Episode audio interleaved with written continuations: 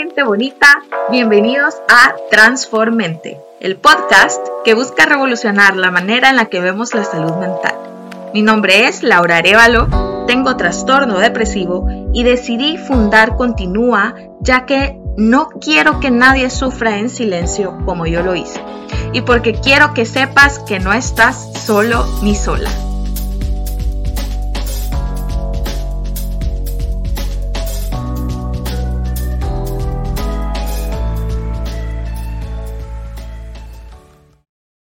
Hola a todos, a todas y a todes. En este día les quiero hablar sobre las recaídas, entre comillas, para las personas que padecemos de alguna condición mental. Y es que yo justo acabo de salir de una recaída, y digo recaída otra vez entre comillas porque no me gusta esa palabra. Ya les voy a explicar por qué pero acabo de salir de una fuerte recaída de depresión. Tenía ya dos años de que no me diera un episodio, que me gusta más esa palabra que recaída. Un episodio así de fuerte de depresión, ¿no? Vino con pues pensamientos e ideaciones suicidas. Y bueno, les quiero contar un poquito aquí para que nos sintamos en confianza, eh, para que traigan su cafecito, su tecito favorito, que lo empiecen a preparar en lo que escuchamos y, y en lo que tenemos esta plática más bien. Quiero que sea una plática en confianza, como que si se lo estuviera contando a ti, que quiero que seas hoy, mi mayor confidente y una persona en la que puedo confiar y que tú puedes confiar también en mí. Entonces, bueno, en lo que te vas a hacer tu tecito, tu cafecito, te cuento, estoy grabando esto un lunes a las 8.34 eh, tú no lo vas a oír el este día, obviamente. Pero estoy aquí en mi cuarto, con un tecito, con las lucitas así tenues, ¿no? Ya, ya lista para, para descansar, para desconectarme y para dormir. Así que por si me oyen la voz así un poco lenta, un poco suave, porque ya, ya estoy cansada. He tenido un día bastante ajetreado. Se vienen proyectos muy, muy emocionantes en la fundación. Así que estén pendientes de nuestras redes porque se vienen cosas bastante interesantes. Pero bueno, retomemos el tema, ya que me imagino ahorita ya, ya se prepararon su bebida. Em, pues bueno, les contaba que no me gusta este término de recaídas porque soy a fracaso, ¿no? Como a me vuelvo a caer. Recaídas. Y al decir esta palabra como que en mi cerebro, no sé si en el de ustedes les pasa, pero es híjole, me volví a caer, lo volví a regar. ¿Qué pasó, no? Que no pude, no pude y me tropecé y me caí. Y siento que la palabra pone un poco de responsabilidad o bueno, no un poco. La palabra recaída me pone toda la responsabilidad a mí. Tuve una recaída, se oye a que fue mi culpa, a que yo hice algo malo o algo para tener esta recaída. Me gusta más la palabra episodio, porque la palabra episodio, tuve un episodio depresivo, tuve un episodio fuerte de depresión. No tiene esa connotación de culpabilidad, de, protagonismo, ¿no? Si lo queremos llamar así. Y le quiero dar este ejemplo porque eh, todo este término de recaídas y episodios me hizo eh, ponerme un poco ahí filosófica y me puse, es que a ver, em, cuando yo tuve este episodio depresivo dije, híjole, ¿y qué hice? ¿Qué pasó? Eh, ¿Por qué no pude controlarlo? Y me acuerdo que llorando me sentía culpable de, de estar así. Y créanme que cuando una persona tiene un episodio, bueno, aparte de tener muchos sentimientos, pues la persona no tiene la culpa de estar así, ¿no? Pero al final la depresión y la ansiedad como trastornos, como enfermedades, creo que son enfermedades mentirosas. Enfermedades que nos dicen cosas en el cerebro que realmente son mentiras. ¿No? A mí me hizo la depresión sentirme culpable en ese entonces por estar así. Como que si hubiera sido mi culpa o como que si yo hubiese querido estar así o como que si yo no fui lo suficientemente fuerte para sobrellevar eh, pues probablemente todo el estrés, ¿no? Que fue un buen detonante.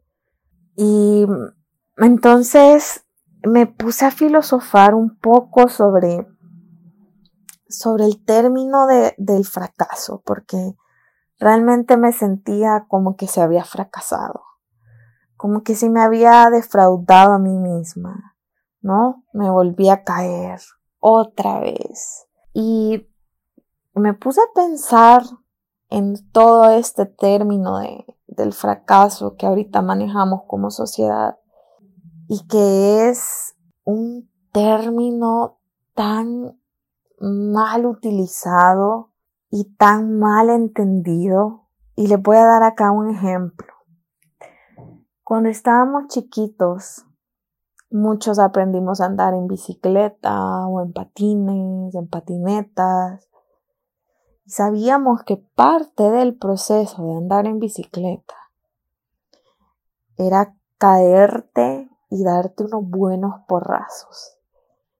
Así unos raspones en las rodillas, en los codos. Eso era parte del proceso, pero como niños no pensamos, híjole, fracasé. Fracasé y ya no pude andar en bicicleta. O ya no puedo andar en bicicleta porque me caí y porque me caí cinco veces. Y ya, ya, ya como que es mucho, ¿no? Ya, ya no puedo. No nos pasa eso. No nos pasaba eso de niños. Sabíamos que era parte del proceso. Era algo normal. Es algo normal. Caernos. Pero ahora de grandes, como que si intentamos algo, intentamos emprender, eh, tenemos nuestro proyecto o tenemos de meta eh, ser más saludables, adelgazar, no lo logramos a la primera, lo vemos como un fracaso. Pero es, es ridículo. Porque si se ponen a pensar, es parte del proceso. Es parte del proceso esa caída, ese no lograrlo a la primera, entonces dejemos de sentirnos como que si fracasamos y más bien entendamos que es parte del proceso. Ahora bien, van a decir, Laura, que qué filosófica andas y que tiene que ver todo esto con las enfermedades mentales. Pues bien, si lo si vemos así, para una persona como yo, y probablemente como tú que me estás escuchando, que tiene un diagnóstico de trastorno depresivo, de trastorno depresivo bipolar, de trastorno de ansiedad generalizado o cualquier otro tipo de diagnóstico que ya sea una enfermedad, es normal que a lo largo de tu vida tengas episodios. Es parte del proceso. Y al verlo así como parte del proceso, cuando pasa, ya no nos victimizamos, ya no nos echamos la culpa, ya no nos autoflagelamos, sino que decimos, ok, es parte de mi proceso. No es que yo esté retrocediendo, no es que yo por haber salido ahorita de un episodio depresivo retrocedí. No, es parte de mi condición y es parte del proceso. Es normal. Ahora bien, ¿qué podemos hacer cuando estamos en estas situaciones? Cuando tenemos un episodio. Aparte de la filosofía que les dejé, que creo que puede servir para verlo desde un abordaje diferente, desde una perspectiva diferente, les quiero comentar un poquito los pasos que yo sigo cuando me pasa algo así, ya sea a menor o a mayor escala. En este caso fue a mayor escala porque mm, fue bastante avanzado, fue bastante mm, grave, mejor dicho, mi episodio depresivo. De hecho, mi psiquiatra me dijo que lo mejor hubiese sido ingresarme, internarme debido a mi condición. Estaba teniendo ideaciones suicidas muy, muy fuertes.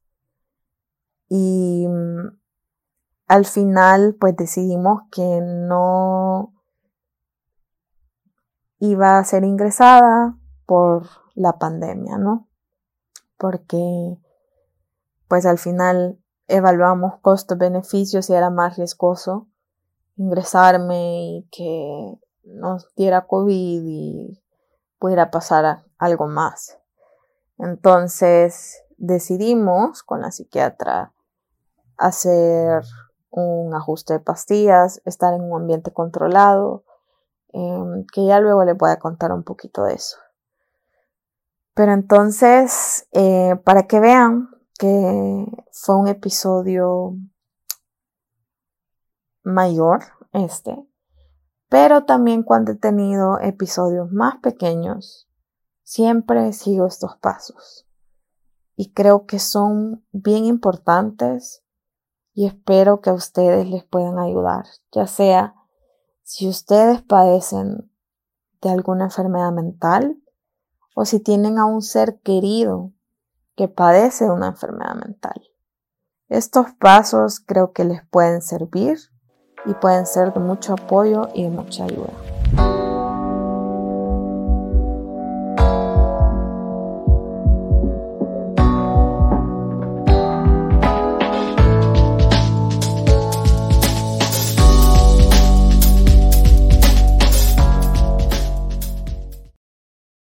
Ok, para poder seguir estos pasos, necesitamos primero contar con una red de apoyo. ¿Qué es una red de apoyo? Es identificar a las personas en las que yo ciegamente puedo confiar. Es importante establecer la red de apoyo cuando nos encontramos bien no cuando nos encontramos en un episodio depresivo o de ansiedad, porque pues las cosas como son. Si estamos en un episodio depresivo o de ansiedad, nuestra mente está nublada. No vamos a tomar las decisiones más racionales y por eso es que tenemos que prever todo esto antes. Entonces, cuando estén bien, establezcan su red de apoyo. Pueden ser, miren, nada más tres personas, por ejemplo. Pero sepan que en a esas personas les pueden confiar todas sus decisiones si llegan a estar en un punto crítico. ¿Ok? Entonces, partiendo de eso, ¿qué es lo primero que yo hago? Lo primerito es avisarle a alguien de mi red de apoyo, en este caso mi mayor pilar, digámoslo así, dentro de la red de apoyo es mi esposo. Entonces yo le aviso a mi esposo tal cual lo que estoy pensando, lo que me está pasando, descrito con la mayor precisión posible. Porque esto de la comunicación, y es algo que yo trabajé, o sea, yo, yo lo trabajé en terapia. Yo cuando fui donde mi psicólogo la primera vez, le dije, mire, mi mayor problema es que yo no puedo expresar mis sentimientos. Así, tal cual. Y yo me acuerdo desde chiquita que yo le hacía cartas a mis papás diciéndoles que los quería mucho. Yo siempre he sido una persona bien, bien sensible. Si yo tengo muchas emociones positivas con la gente, pero yo no les podía expresar a mis papás con palabras todo lo que sentía por ellos. Y era como este amor tan grande. Entonces, bueno, yo les hacía, lo llenaba de cartas, les hacía poemas, y mis papás todavía la guardan. Saludos, papás. Los quiero mucho. Pero, pero bueno, eh, es algo que aprendí con mi terapeuta a saber comunicarme de manera asertiva.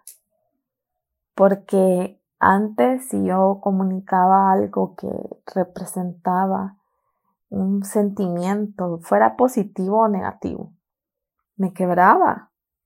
O sea, me quebraba y no sabía o no lo expresaba bien o decía algo que no quería decir y es algo que con el tiempo fui aprendiendo. Pero sí lo aprendí gracias a la terapia.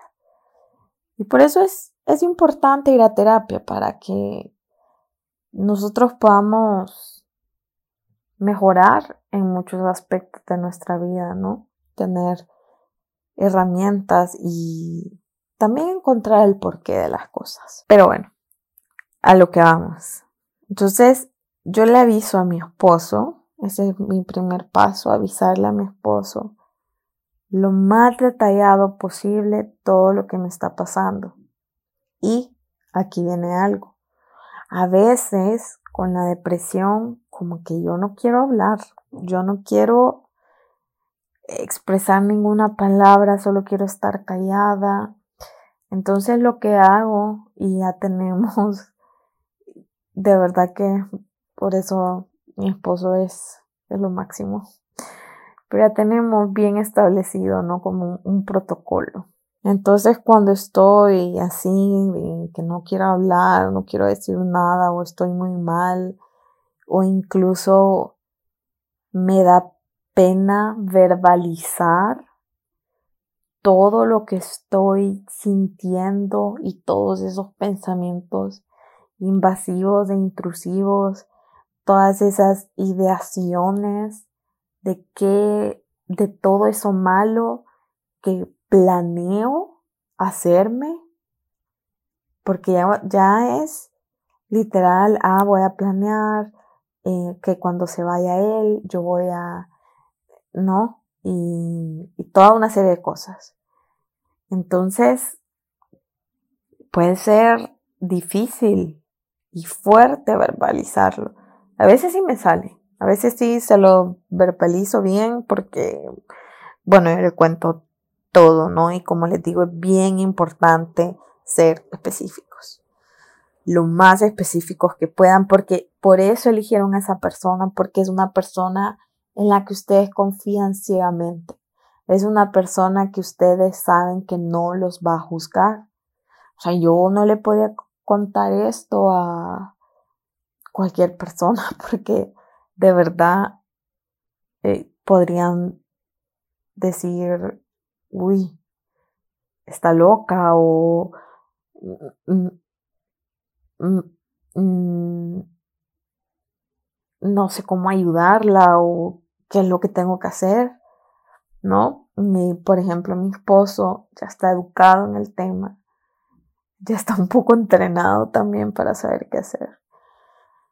Entonces, pero entonces cuando no puedo verbalizar, lo que hago es se lo escribo. Y estamos los dos a la par y yo le estoy escribiendo en un papelito.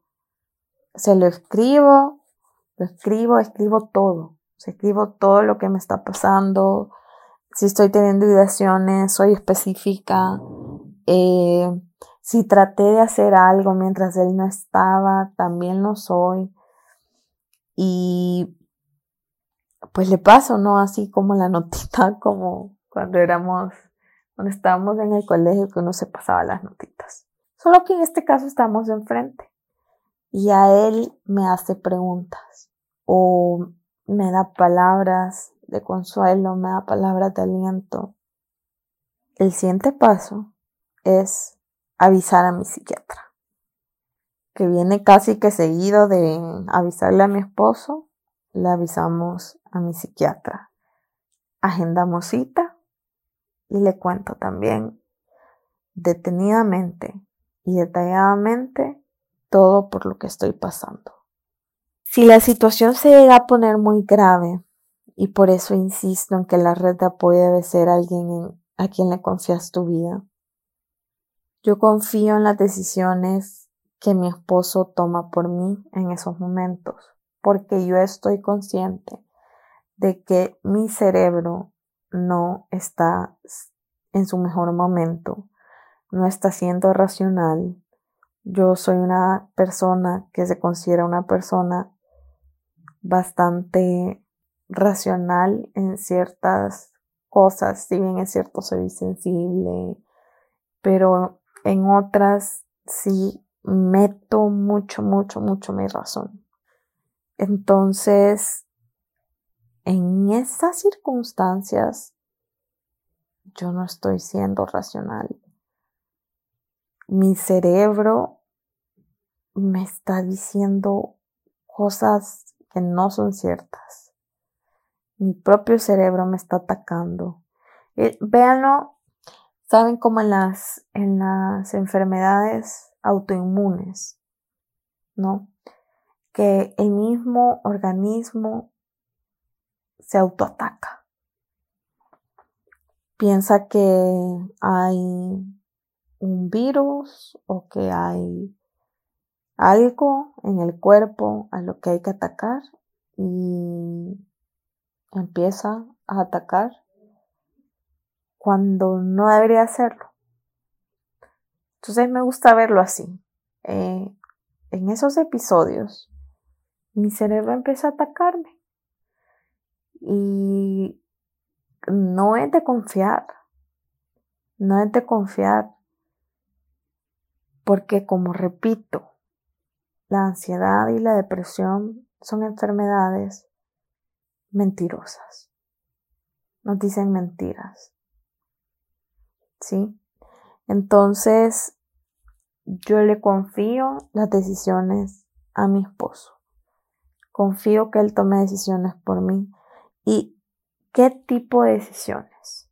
A ver, en este caso, ya que las circunstancias no nos permitían que yo estuviera ingresada debido a la pandemia, dijimos, ok, Laura tiene que estar en un ambiente controlado y pues le vamos a dar estos medicamentos aparte de los que ella ya tiene.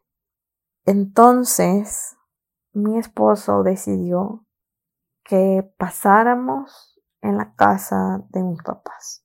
Mis papás viven en Santa Ana, nosotros vivimos en un apartamento en San Salvador.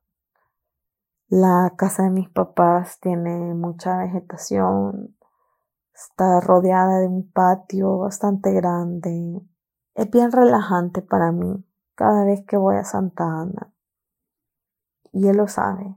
De hecho, yo estudié la universidad.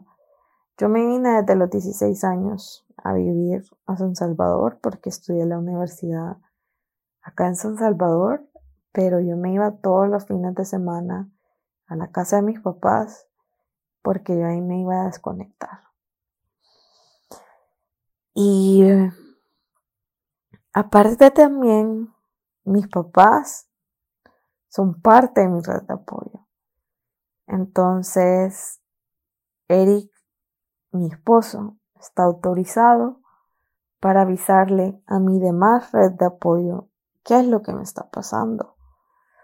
Y eso le ayuda a aliviar la carga. Ya no es solo mi esposo el que ya no le cae toda la carga solo a él, que muchas veces las personas que padecemos de depresión o de ansiedad podemos llegarnos a sentir como una carga. Y sobre todo en los episodios. Yo me sentía como que sí, era una carga.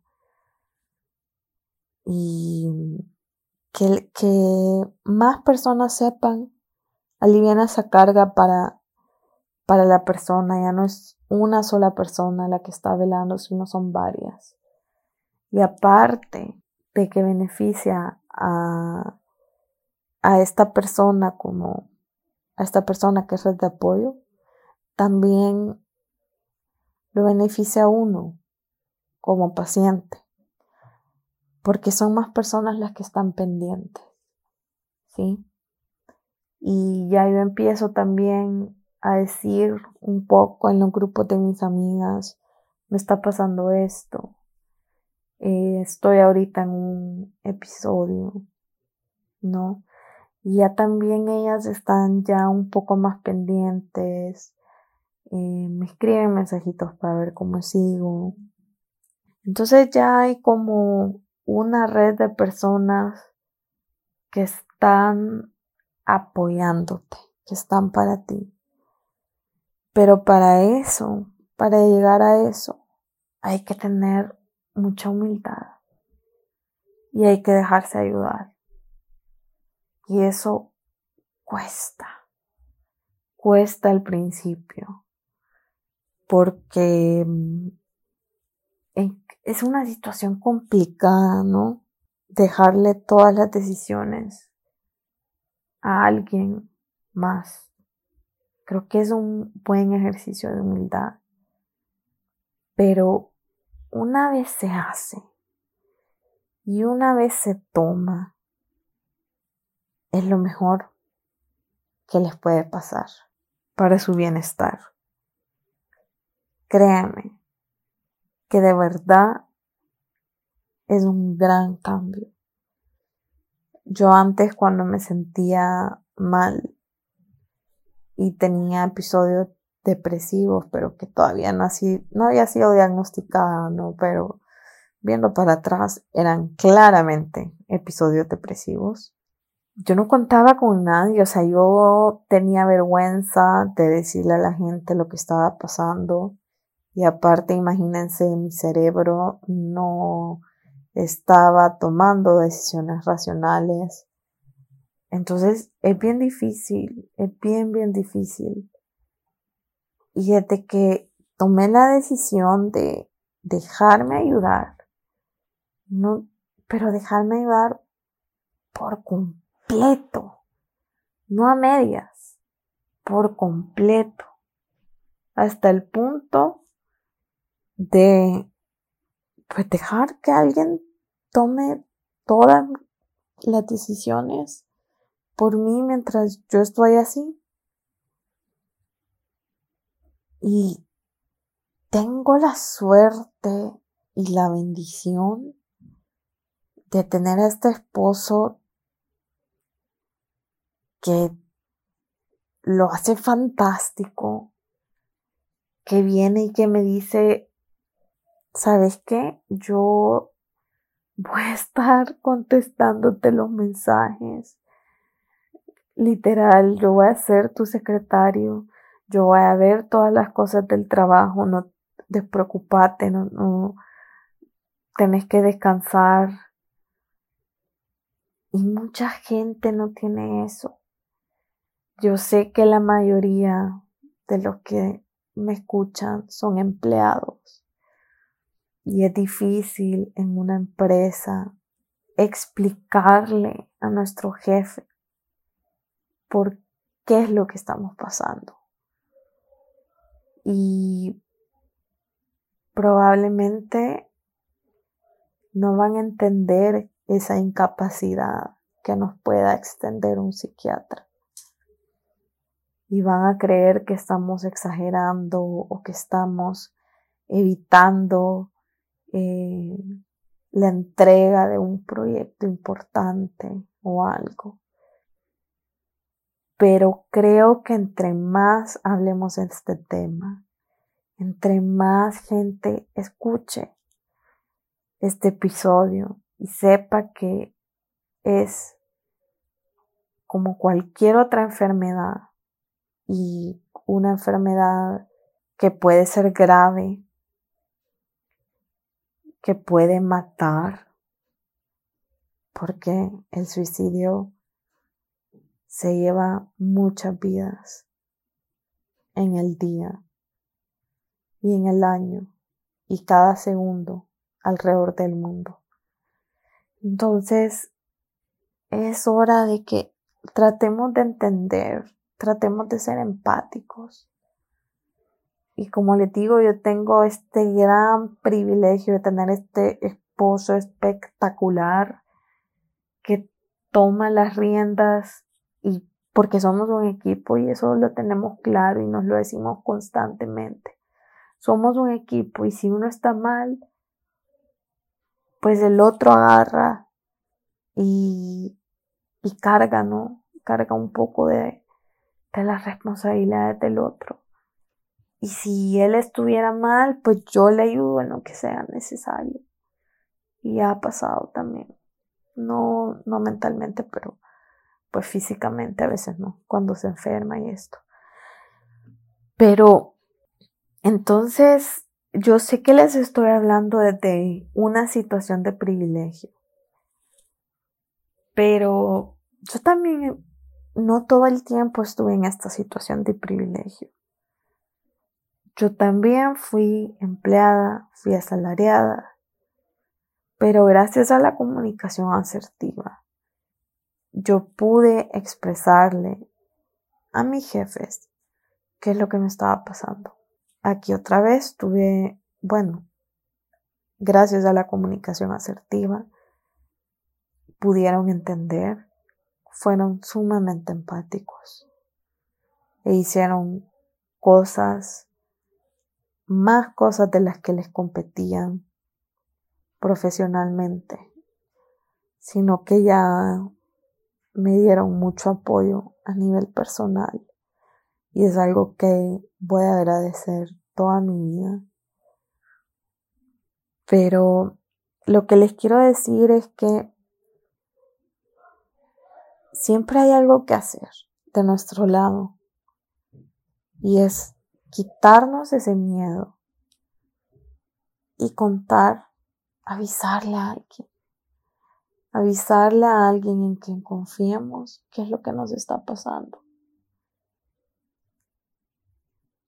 Y no solo las personas en las que confiamos, porque si trabajamos, es importante que nuestro jefe sepa que tenemos una condición. Imagínense que si ustedes padecieran del corazón, es importante que su jefe lo sepa. Para que si ustedes le dicen, voy a tener un, una cita con mi cardiólogo, el día, claro, claro, anda, porque él sabe que tenés una condición grave del corazón. Y si es un jefe empático y si es un buen jefe, te va a entender. Porque miren, yo no solo yo, mi red de apoyo y yo nos educamos en conjunto. Mis papás no sabían muchas cosas. Mis papás creían muchas veces que yo hacía muchas cosas por pereza, por pereza entre comillas, ¿no? Según ellos. O porque no quería hacer las cosas. O no sé, muchas cosas pensaban, tenían ideas preconcebidas erróneas. Y viene mi psicólogo y tiene una cita con mis papás para explicarles toda mi sintomatología, porque aparte yo de, de, tener depresión tengo fibromialgia, padezco de dolores crónicos, padezco de fatiga crónica, entonces muchas veces no soy aragana, bueno, más bien, nunca soy gana. Pero cuando no puedo hacer algo es porque mi cuerpo no tiene las energías. O mi cerebro no tiene las energías. Y bueno, determinamos que la depresión vino a raíz de la fibromialgia. Pero ese no es el tema. El punto es que en conjunto nos educamos y que personas que tenían ideas erróneas, como mis padres, como probablemente mis hermanos, como probablemente mis amigas, se fueron educando conmigo. Y qué nice, ¿no? Qué chivo que... Porque si la gente te quiere, o sea, tú tienes que estar seguro o segura o segure de abrirte con alguien que tú sepas que no te va a juzgar. Probablemente no va a tener ni la mínima idea de qué se trata tu condición. Y está bien, no tiene por qué tener idea. No tiene la obligación de estar informado porque vivimos en una sociedad desinformada sobre la salud mental. Llevamos miles de cientos de años en los que la salud mental era considerado un tema totalmente tabú. Ahorita, hasta ahorita apenas empieza a hablar de eso, pero aún así hay muchos estigmas, muchos mitos, muchos tabúes alrededor de esto. Si las personas de verdad te quieren, se van a educar junto a ti. Y no te tomes a mal que no te entiendan al inicio, porque es probable que pase. Y si te dicen algo que pueda herirte, como por ejemplo, que quieran aconsejarte al inicio o decirte, ay, no será que es que a veces vos mucho te estresas.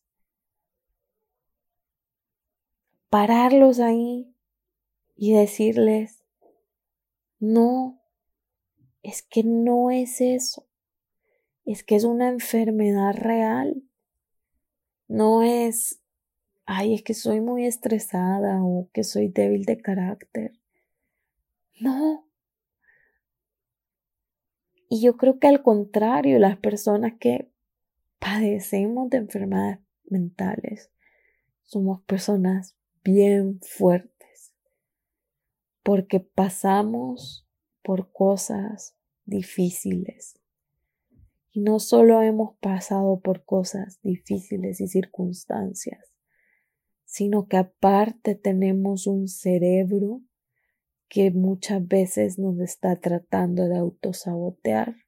Tenemos pensamientos intrusivos que si bien es cierto, hemos, bueno, espero que hayas aprendido junto con tu terapeuta a tratar esos pensamientos intrusivos, a saber que están ahí, ¿no? Como el, como un gatito negro ahí a la par tuya, sabes que está ahí, pero no le prestas atención. Y ya cuando trabajas eso y va fortaleciendo tu mente y vas haciendo tantas cosas, de verdad las personas que padecen de enfermedades mentales son personas fuertes, son personas valientes. Si tú estás escuchando esto y padeces de algo, déjame decirte que estoy orgullosa de ti. Estoy orgullosa de ti porque sos una persona fuerte, valiente, y no es tu culpa. No es tu culpa que estés pasando por esto. Y lamento mucho que lo estés pasando. Pero créeme que con una comunicación asertiva para tus seres queridos, las cosas pueden mejorar. Te vas a dejar de sentir menos solo, menos sola, menos sole. Y solo eso, solo eso es un gran paso. Porque la mayoría de personas con enfermedades mentales se sienten solos debido al estigma que rodea a la salud mental. Entonces, espero que este episodio te haya ayudado para saber qué hacer. Si no tenés establecida tu red de apoyo, anda ahorita y escribila y contactalos y decirles, ¿quieren ser parte de mi red de apoyo? Y si nunca te has abierto con nadie, más que con tu psicólogo o con tu psiquiatra, contarles lo que te está pasando y luego preguntarles, ¿querés ser parte de mi red de apoyo? ¿Querés que cuando yo esté mal te pueda avisar y tú puedas ayudarme? Porque sos una persona importante para mí y porque te quiero mucho. Y créeme que te van a decir que sí, porque son personas que quieren lo mejor para ti. Entonces, espero que esto te haya servido y que no solo le haya servido a las personas que padecen alguna enfermedad mental, sino también que les haya servido a los seres queridos que tienen a alguien cercano que padece alguna condición mental. Quiero que sepan que ustedes son fundamentales en el proceso de la persona.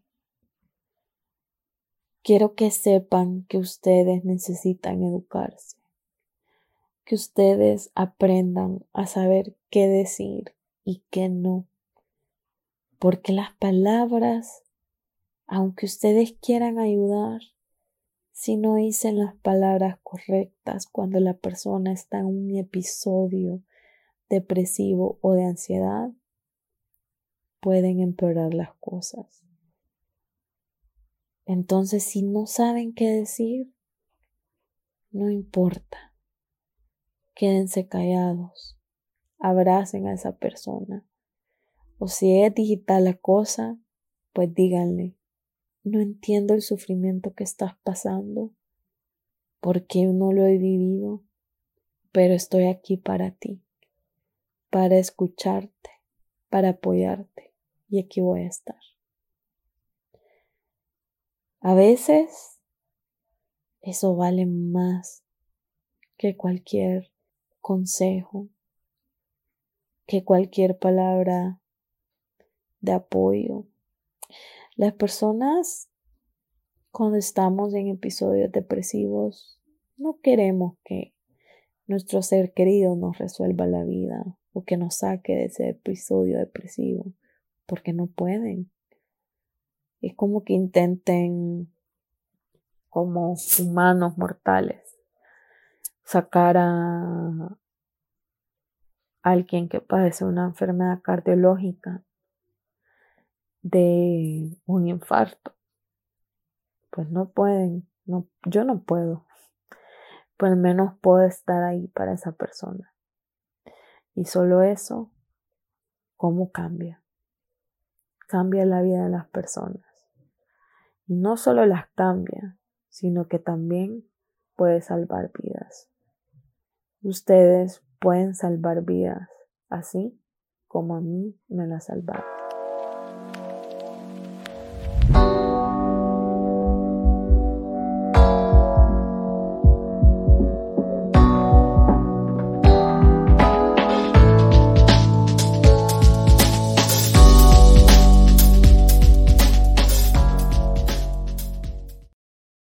Y bueno, mi gente bonita, hasta acá el episodio de hoy. Si les gustó este podcast, por favor compártanlo en todas sus redes y ayúdennos a, concientizar y a reducir el estigma que rodea a toda la salud mental. También pueden, si quieren ir un paso más allá, pueden donar a través de nuestro sitio web www.fundacioncontinua.com o pueden comprarse unas camisetas chivísimas que están a la venta en nuestra Continua Shop. La pueden encontrar la tienda en el sitio web o también en nuestras redes sociales, en Instagram Shop y en Facebook también. Y aparte de ser unas camisetas que hacen unos statements impresionantes sobre la salud mental y que tienen un diseño chivísimo y que son en colaboración con la diseñadora Andrea Altamirano, que es una pro, y le mandamos saludos, Andrea, si nos estás escuchando. Pues aparte de, de llevarse como esta prenda chivísima, también están pagando la terapia o la sesión de alguien que no puede costearse pues su terapia o sesión. Esto es un programa, nuestro principal programa dentro de la fundación que se llama Salud Mental para El Salvador. Nosotros lo abreviamos como SM para ES. Y en este programa nosotros damos asistencia totalmente gratuita a personas que no pueden costearse su terapia o financiamos el 50% del precio de la terapia, que siempre es a costos sumamente accesibles. Así que al comprar estas camisetas, no solo tienen algo super nice, sino que aparte están ayudando. Y si no les alcanza la chiva para las camisetas, pero quieren apoyar y donar para que más personas tengan acceso a la salud mental y para que personas que no puedan costearse su terapia puedan recibir ayuda de igual manera, pues pueden donar también a través de nuestro sitio web, pueden donar desde 5 dólares. Y bueno, eso es todo por hoy. Así que nada, les mando muchos besitos y abrazos y que estén muy muy bien. Bye bye.